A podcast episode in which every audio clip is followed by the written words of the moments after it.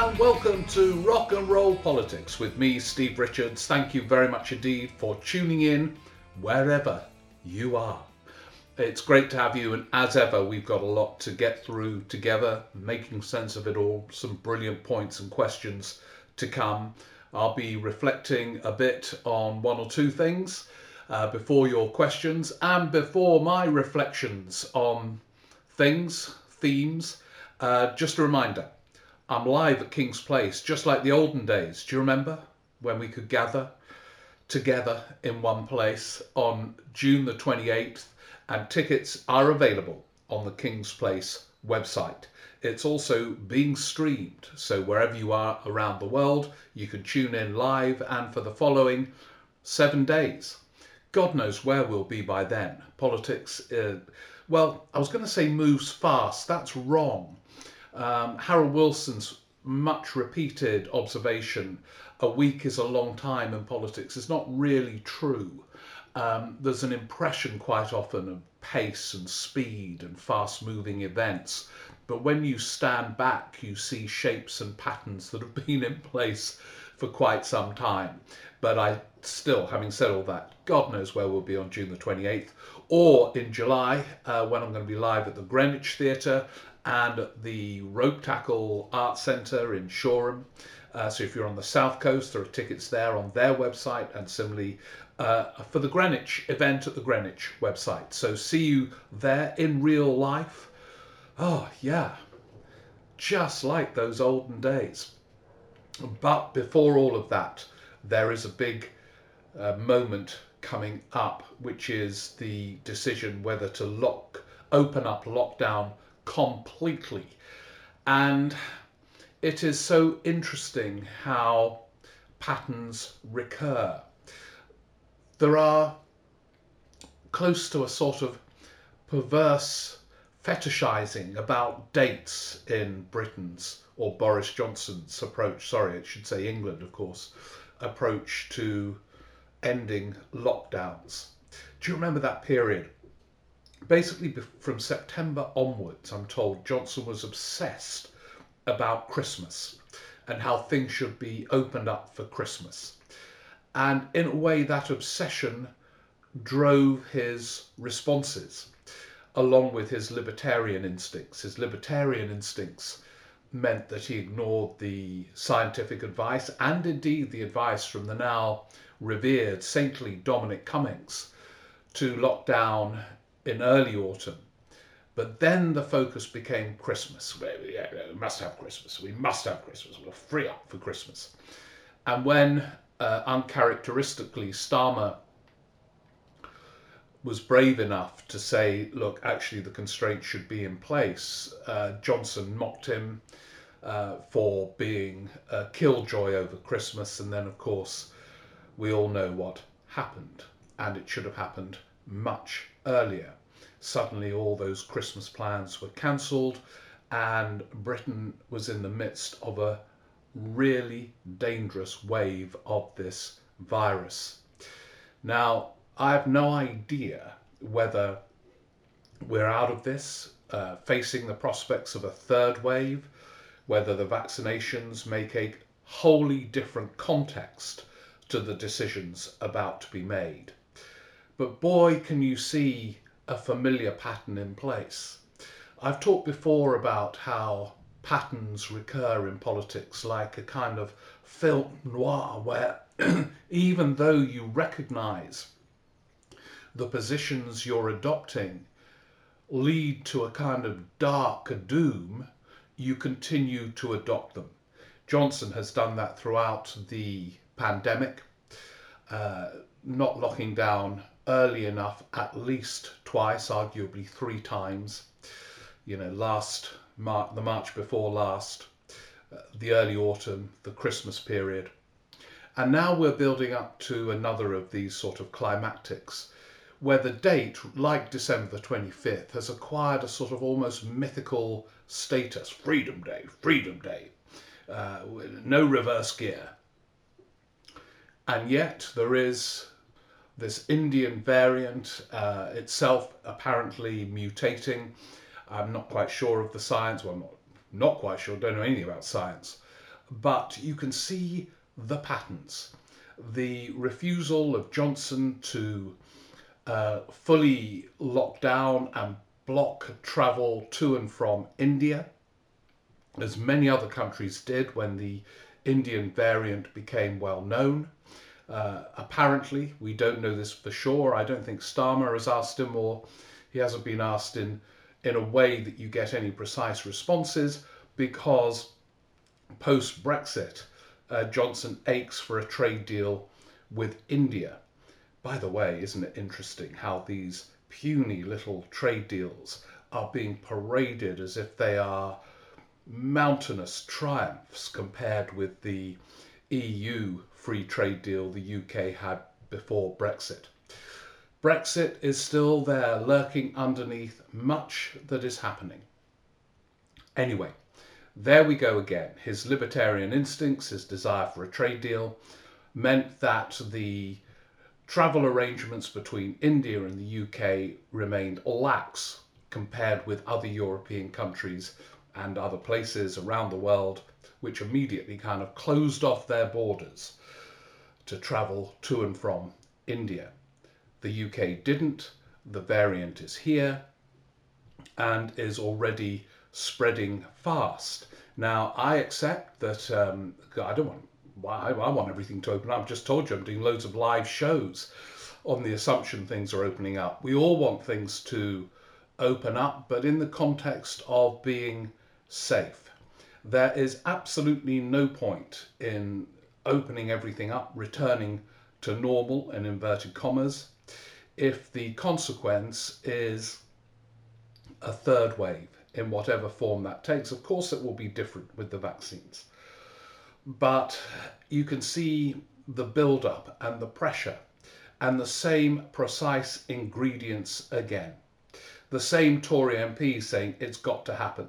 Iain Duncan Smith, that well known, reliable narrator, and others from that wing of the Conservative Party that is both libertarian and rebellious by instinct. They enjoy the assertion of muscular revolt, a habit learnt with Brexit and many other issues too. It's So interesting that the Conservative Parliamentary Party in its modern manifestation since the early 1990s has become as rebellious as the Labour Party was in the 70s uh, when they were in power and the government lost votes almost as a matter of course. Um, the Labour Party was always difficult to lead. The Conservative Party was relatively easy to lead, not any longer.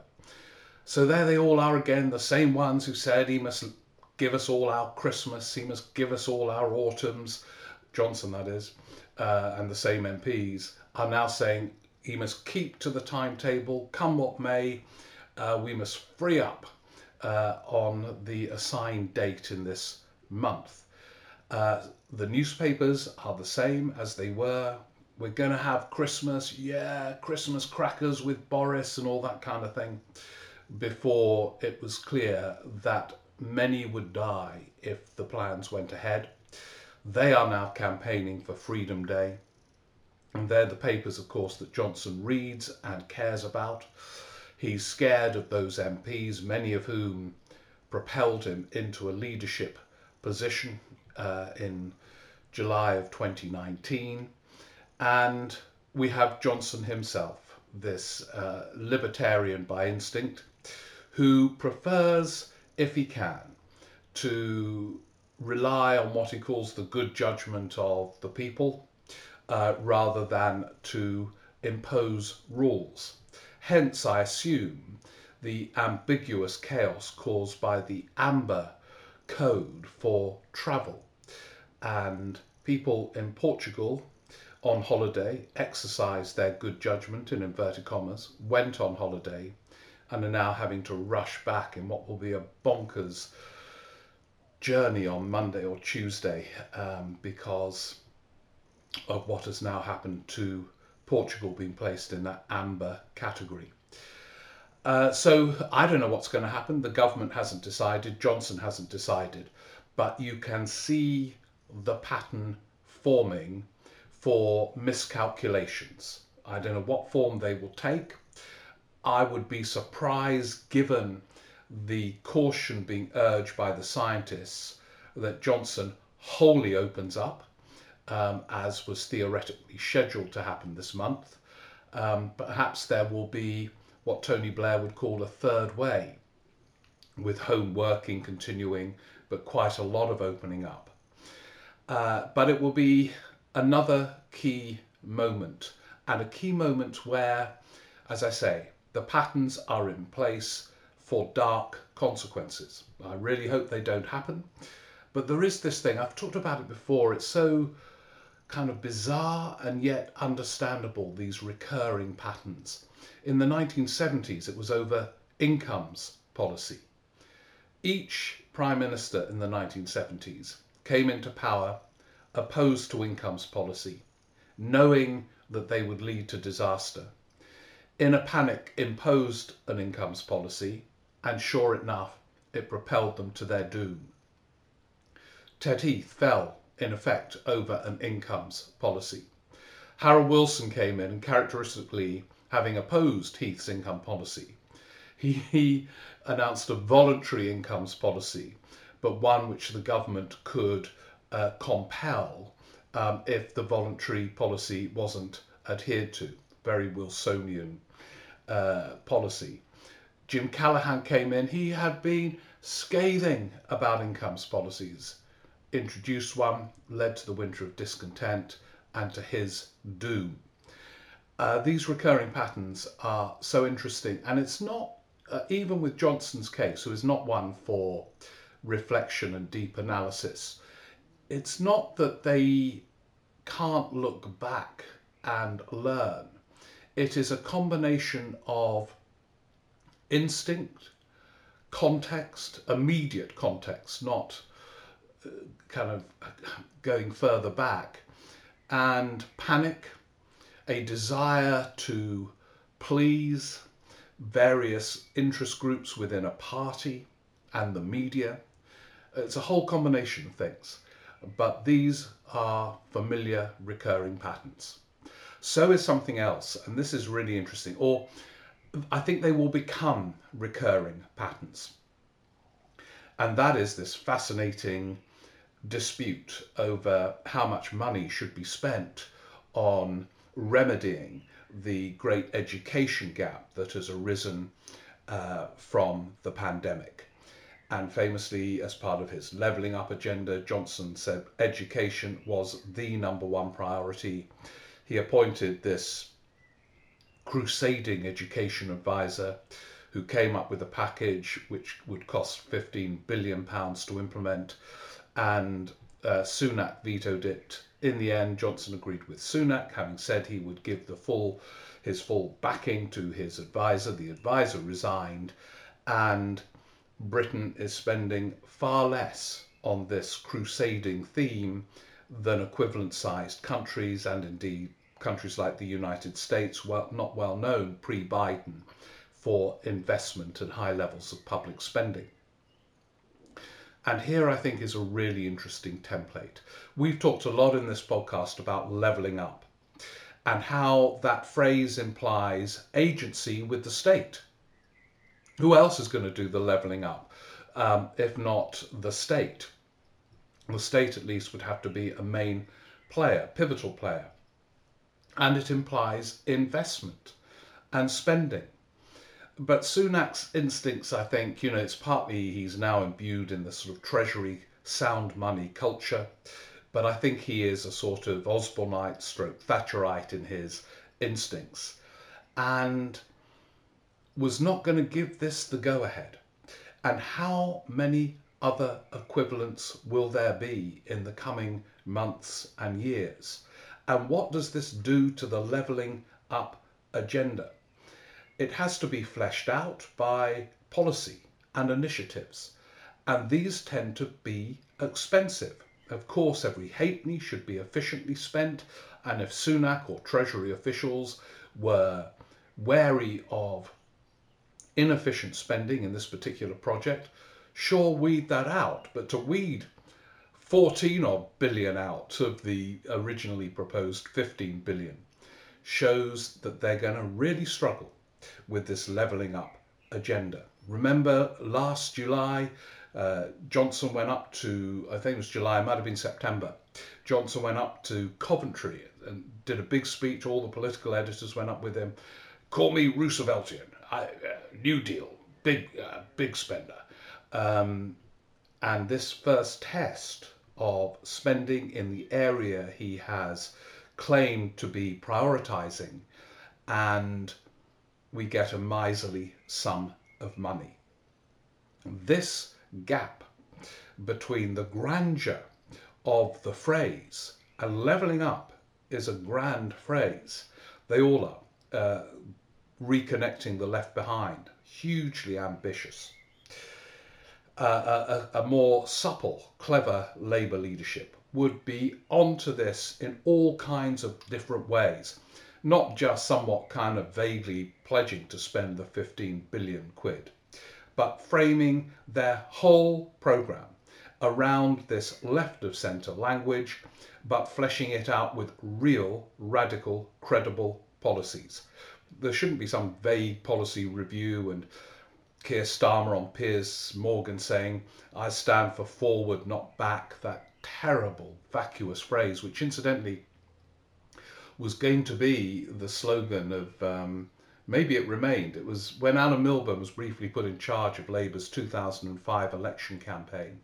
That was the slogan, forward, not back. Utterly vacuous. Um, anyway, Keir Starmer framed his leadership around this slogan in his, on the whole, well received appearance on Piers Morgan. I thought it was a bit stilted, uh, frankly, um, but it was very well received on the whole by the Twitterati, uh, which is a good thing because that kind of feeds on itself.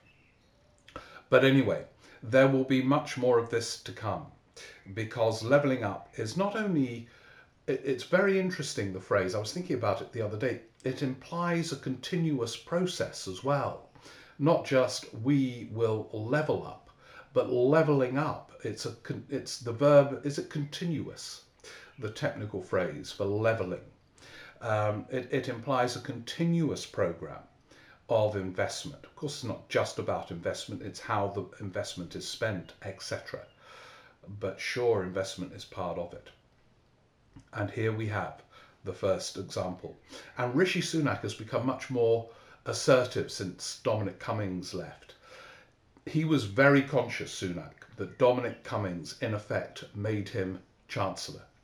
Uh, Dominic Cummings told Johnson he Johnson needed to get rid of Sajid Javid because Javid wouldn't accept rightly special advisors being imposed on him. So Johnson uh, meekly and extraordinarily accepted that he would have to sack his chancellor. Astonishing when you think about it, and even more astonishing when you see their relationship now, Cummings and Johnson.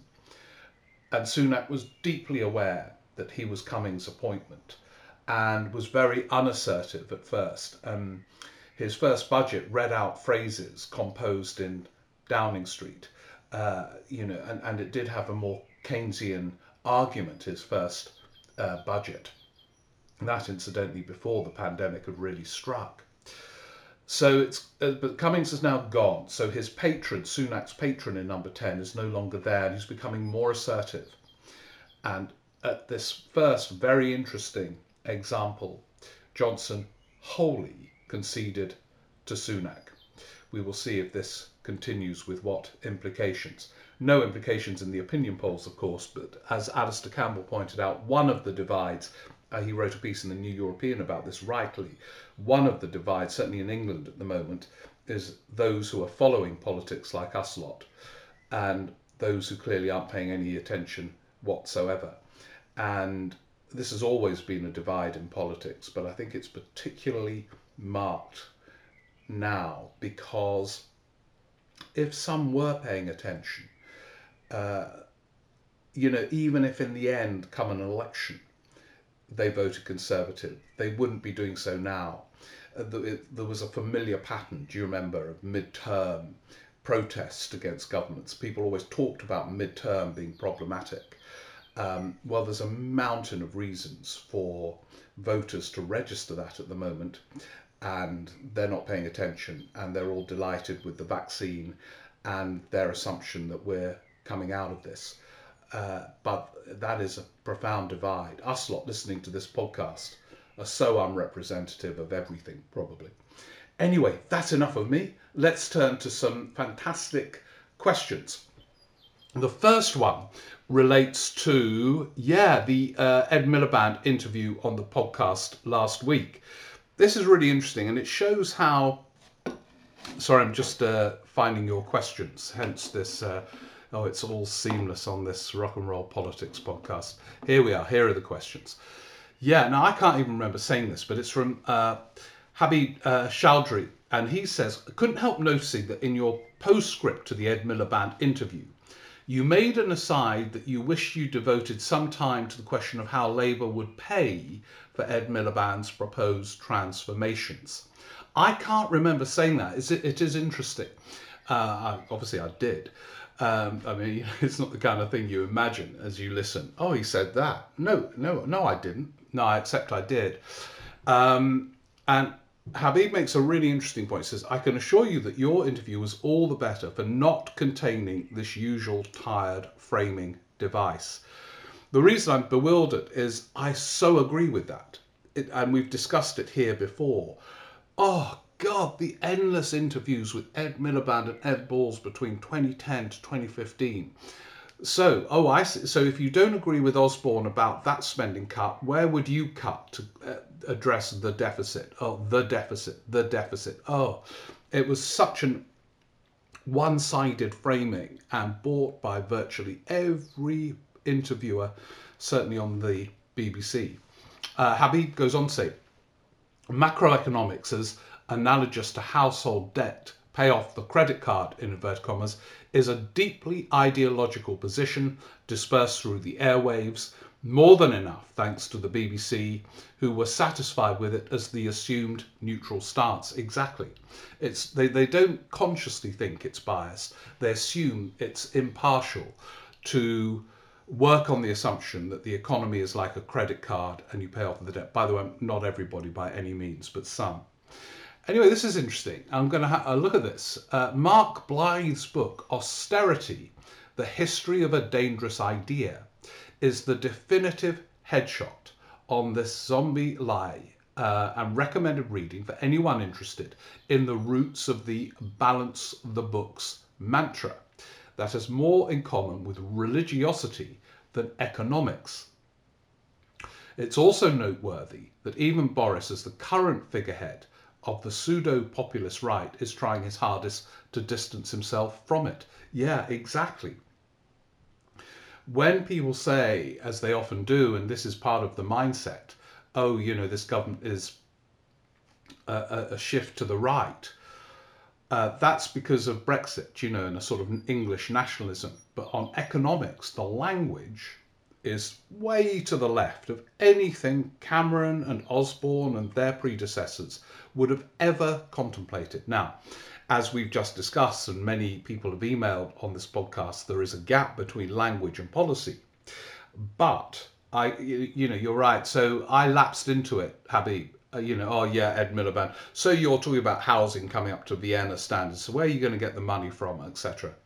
Um, it becomes like a sort of accountancy interview uh, where you're an accountant say, I, you know, I see. So you're going to spend 350 million there. So, uh, you know, yeah, it, it, it's utterly tedious and, and, and a framing that's deeply subjective. Okay, let's move on to some more questions. One here from uh, Callum Walker. Now, do you remember last week I posed the question to Ed Miliband and then later to myself, talking to myself, um, was Dominic Cummings or is Dominic Cummings on the left of centre? And that's why he falls out with all these Tory leaders in his interest in the state and so on. Anyway, Callum Walker writes My impression of Johnson and Cummings is that both are rather conventionally libertarian, deeply cynical about the state being a force for good, and Cummings' drive for reform evolves exclusively out of that cynicism rather than from any deeper analysis. Maybe, I mean, he remains an enigma, Dominic Cummings. We had seven hours of him live on television a couple of weeks ago, um, but there are many questions around him still. But as I say, I found him more interesting than the caricature, which was very limited. Uh, Callum adds, I listened to the podcast while working nights. Just don't tell my boss. I won't, Callum. Oh, God, he listens to the podcast, Callum. No, I, I don't even know who he is. Don't worry. But thank you for giving your view on Cummings. They, they certainly formed Johnson and him some kind of fleeting ideological bond. And Cummings now has worked for Iain Duncan Smith and Boris Johnson and Michael Gove. So certainly in his choices, he's not showing any left of centre tendencies. But I thought I would throw the question out there, uh, given his focus on how government works and should work and his greater faith in the scientists than I realised uh, from what he was saying a couple of weeks ago. David uh, Fisher writes, I found myself thinking about, which I haven't heard or read any re- real deconstruction of. It was, he's, we're on about Cummings still. It was Cummings' statement in relation to Boris Johnson. Uh, here's the quote. It is interesting, this quote. I was trying to create a structure around him, Johnson, to try and stop what I thought would have been bad decisions and push things through against his wishes. That's the quote.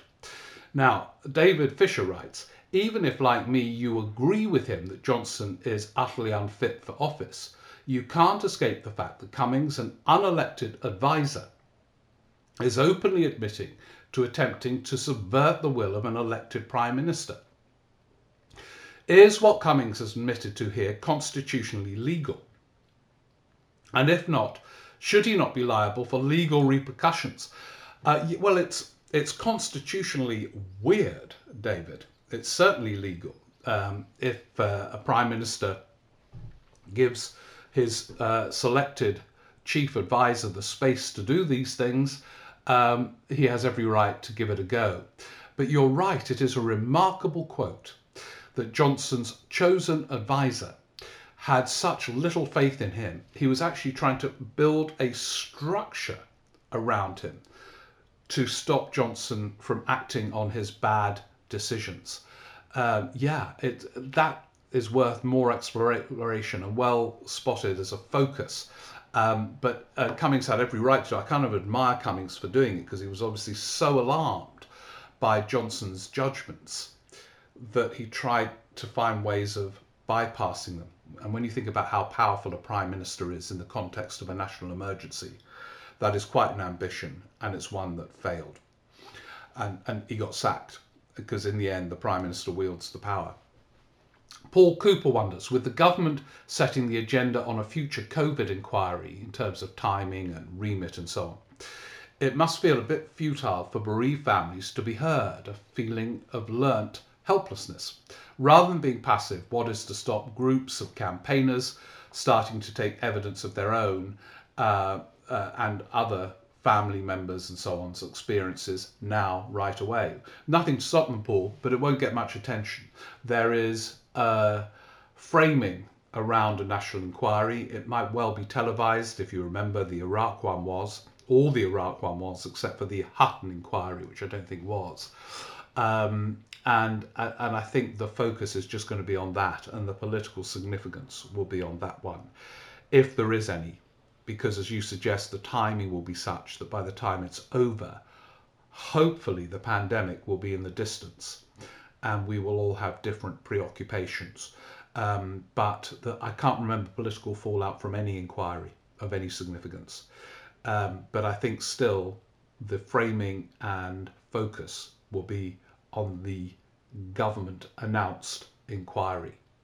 Uh, nice to hear from Matthew Johnson. He said he was driving to a meeting in Dubai and listening to the podcast. And when he arrived at the hotel where he was having a meeting, there I was. I do this program, I think it must have been Dateline on uh, BBC World, where a panel reflect on events. Um, anyway, Matthew says, keep keeping the rock and rollers in Dubai happy. I, I like to think it was the start of a great party, Matthew, in uh, Dubai uh, at that hotel. Um, Jeff Strange has written Hope All Orwell, itching to get back live uh, in the flesh and up close for rock and roll politics at King's Place. Yeah, absolutely. I say, like the olden days, June the 28th. Um, yeah, and Jeff lives near me, and he says it seems like a generation ago now when I ran my final 10k, packed in the sourdough, refrained from olive based pasta dishes, and just happy with a tin of spaghetti hoops in deepest crouch end. Yeah, well, I think spaghetti hoops is pretty classic. Forget about sourdough.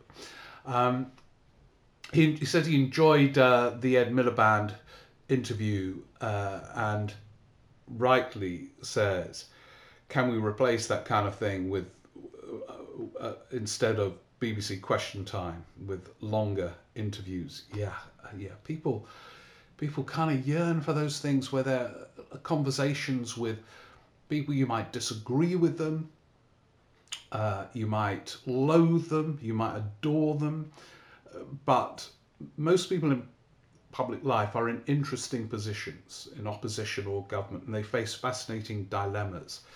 To reduce it all to a kind of screaming match between five panelists and an audience is depressing and yeah, uh, we've been through it. I don't know anyone who likes it, um, but there we go. Uh, a point that Miliband raised, this is Jeff's uh, email, was his genuine reluctance, dread even, at any prospect of being in that key leadership role ever again. Got me thinking how many PMs or opposition leaders really enjoyed or relished the leadership role post the honeymoon period. Yeah, it is an interesting question. It's good to point that out. I mean, I think um, Ed Miliband has admitted publicly after losing the election he had therapy. He's still recovering from the shock and the trauma. And I think he said, looking back, it's even worse than it was at the time. And um, he had to think about going back into the shadow cabinet because of the hell of leadership. All I would say briefly on that, because we've got so much uh, to get through, is that when I wrote my book on prime ministers, I really was struck, modern prime ministers, how many of them were miserable for so much of the time. They had this high of seizing the crown that so many want to wear and then found it all hellish uh, in so many different ways. Now, Ed Miliband didn't even get as far as number 10, of course, and it torments him clearly. Um, but he found leadership pretty nightmarish. And I'm sure Jeremy Corbyn did, um, and he didn't get to number 10. And yeah, most do. And the reasons for it are to do with just the sheer demand these days. Managing these two big parties are a nightmare um, the media scrutiny is more intense than ever, and then you've got the social media and uh, you know, focus groups. The whole thing is very, very uh, challenging, and very few can rise to it, as Keir Starmer, frankly, so far is uh, demonstrating. Uh, Stuart Smith, thank you for the podcast, and I'm very much looking forward to the live stream of the theatre shows too. Thank you. Uh, see you there uh, virtually, Stuart, if you if you can't make it. What's your excuse for not coming? Could have a drink. Uh, anyway, I'm sure you're miles away. Uh, Stuart Smith says, Are we seeing the start of a pincer movement, which will eventually become too much even for Boris Johnson's Houdini esque ability to overcome? Has the Treasury's resistance to and subsequent watering down of the education recovery plan this week shown the fundamental contradiction between the wider Keynesian rhetoric of the PM and the Treasury's desire for continued austerity, uh, first set and trained by the coalition. Well, exactly. Um, and good to root it back to the coalition era. Uh, yeah, well, we've discussed it, Stuart. And in fact, I've only read your question because you were so nice about the show, um, because we have uh, discussed exactly that point. But you're onto it, and it's going to be fascinating to see how this evolves. And it won't evolve in a wholly straightforward way. In other words, I bet they find more money for education given the outcry. Um, but th- this will become a new pattern, like the terrible pandemic pattern I was reflecting on earlier. Uh, James Munro, reflecting on the Ed Miliband uh, conversation we had last week, uh, uh, just a shame he couldn't cut it when it mattered. This is James uh, speaking. Whether it's in the Edstone, not being able to eat a bacon sandwich, the mansion tax, Uh, I recall Margaret Beckett writing a report into why Labour didn't win that election. She could have used two words Ed Miliband. Yeah, well, he. Uh, I think part of the torment is that he knows that part of it was a personal rejection. Leadership is such a high profile brief that, uh, and, and by the way, this is the case for every single leader that loses when they had a chance of winning. Neil Kinnock, I, he's told me this publicly and more privately, took the 1992 election defeat personally. He knew that some voters didn't like him, and it is really painful. And it's the same for Ed Miliband. For William Hague, it's slightly different in that he never thought he had a hope of winning, and therefore you can be slightly more relaxed about losing. Uh, Chris Caulfield says, Thank you for the excellent podcast, which I look forward to each week. Thank you very much. Uh, I normally listen while walking. Okay, by a canal, Chris, with others, or also listening? Anyway, I've been interested in your observation that politicians often repeat the same mistakes. Ah, yeah, I've been talking about it again today. And I thought that Cummings' evidence added usefully to the picture of how mistakes were repeated in 2020. Most recently, the failure of our government to more effectively delay arrival of the Indian variant seems lamentable. Yeah, and part of the pattern. Uh, yeah, well, uh, again, Chris, that's what I reflected on earlier. Um, he poses a question apart from voting for whichever party is most likely to beat the Tory candidate in my constituency in the next election, what, if anything, can I do to contribute to the removing of Boris Johnson from the office from office? Well, if you look at the opinion polls, Chris, not a lot, um, but uh, it's uh, there's a long way to go. There will be many more twists and turns. I think there are reasons. It's not a theme I'm going to reflect on today because it would take a whole podcast as to why uh, Boris Johnson is popular and the Conservatives are well ahead in the polls. Um, but part of it is unquestionably the problems with the Labour Party, which we've discussed a lot on this podcast. Andrew Kitchen uh, emails. Um, I sincerely hope Tim Bale's comments. Tim Bale is a, an academic you might, he does great podcasts sometimes. Uh, he works uh, on a whole range of political projects. Um, and yeah, he, he, Tim tweeted data, not dates, wasn't it? Uh, in the light of all the backbenchers and so on pressing on uh, Boris Johnson to open up everything on schedule, irrespective of data. Uh, and Andrew also notes today, Radio 4 today seems as obsessed as the tabloids about travel abroad. Um, yeah, yeah. I mean, it, it, it is a, an issue, especially over the summer. Uh, but apparently, Tim Bale in this tweet also pointed out a poll which suggests 83% of the UK population happy to holiday at home. Uh, yeah, that does, I suppose there are tons still trapped who have booked a holiday abroad. I don't know. I haven't, so I just don't know. Um, uh, on a related issue, Kathy Mears wonders uh, why the sudden change of heart on Portugal. Surely nothing to do with wanting to have it kept open for the Champions League final, just as de- the delay on closing the borders to India had nothing to do with the planned schmoozing of Modi. Yeah, well, I'm sure Modi and the planned schmoozing was an issue uh, with India. And it's a good point. I forgot, of course, you know, the Champions League final. Imagine if they had um, done the change of heart on the eve of the Champions League final. All hell would have broken loose. So, yeah, good point. Thank you, Kathy. Fraser Rhodes. Um, yeah, he wondered. I reflected before on how under Corbyn, uh, some so-called centrist Labour MPs, uh, you know, were openly uh, vile about him within minutes of him being elected leader, tweeting, uh, you know, their despair publicly. Um, uh, but uh, he asked, Fraser asked, do you remember if that was true when Blair was winning? And you know, the, the Corbynistas then on the backbenches and their, their followers uh, clearly wouldn't be backing the pro EU New Labour, for example. I think that's the point you're making. Did they do the same? Um, well, there wasn't Twitter in that era to sort of quite vent your anger. I'm sure there was quite a lot of anger vented at various meetings and so on. But one thing about Corbyn, whatever you think about him, is he never went in for personal attacks. I think that's partly him. He, he he's not like that.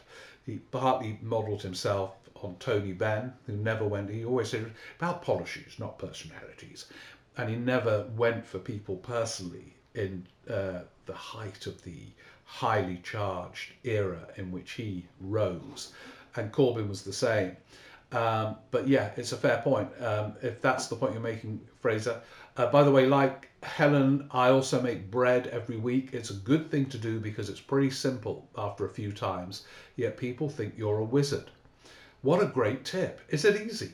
I thought it was really difficult to pull off well, um, but that is worth pursuing. God, yeah, the, the, what you learn on this rock and roll politics podcast. Sorry, some people like it to keep it pure politics, not well-being, but I'm into the well-being wing, especially given the state of politics at the moment. Um, uh, Kevin Mather, Mother, Mother, uh, forgive me if I've mispronounced. Tell me if I have, Kevin. Uh, to see my podcast listening activity involves nothing more strenuous than a walk along Sandbanks Beach. Oh wow. Well, that's fantastic. Sandbanks is that? I think that's where Harry Redknapp lives, isn't it? Near Bournemouth and all of that. Oh yeah. Well, that's that's a classy backdrop. I hope you agree. This is uh, Kevin that there is a significant minority of middle ground voters who don't follow the daily ins and outs of the political scene. Yeah, we've talked about that, uh, Kevin. Too many don't follow anything, in my view. Now, politicians aren't allowed to criticise them. I do. I think they should follow. You know, they've got a vote, hard fought for. They should follow the twists and turns of it. Um, but they are instead, this is an interesting. From uh, they're instead influenced by occasional exposure of leaders on TV.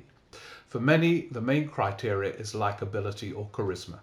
Thatcher had it and won, Blair had it and won, Brown didn't have it and lost, Cameron had it and won. May didn't have it and lost. Johnson has it and won. As for Starmer, hmm, perhaps not his strongest suit in wooing these folks. Which current Labour figure has that charisma that could energise these types of voters? Yeah, I don't know. I don't know. I don't know if you follow Andrew Adonis on Twitter. He's he's he every ten minutes he says bring back Blair because Blair had that kind of charisma uh, curiously, Gordon Brown had a charisma before he became responsible for economic policy in the Labour Party, when he assumed he had to become a robot because uh, Labour just wasn't trusted on the economy.